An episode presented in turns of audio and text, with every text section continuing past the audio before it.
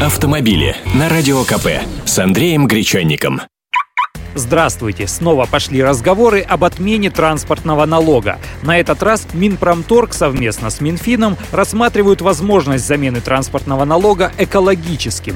Их интересует, конечно, не снижение бремени для автомобилистов, а теперь нажим на владельцев старых машин, как менее экологичных.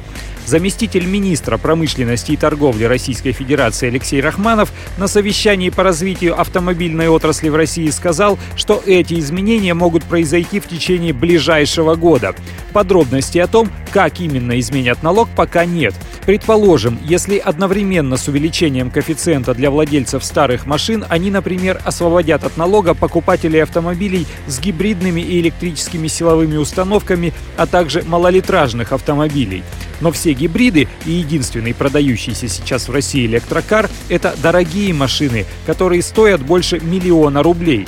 Покупать такие массово снижением налога не заставишь явно, нет у людей таких денег. Да и малолитражки у нас привлекательные от небольших послаблений не становятся. Плавали, знаем. Была когда-то лужковская программа поощрения топливными картами на 25 тысяч рублей.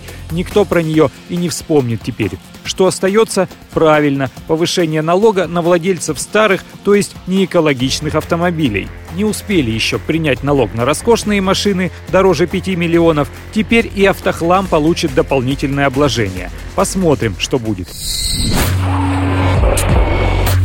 Автомобили с Андреем Гречанником.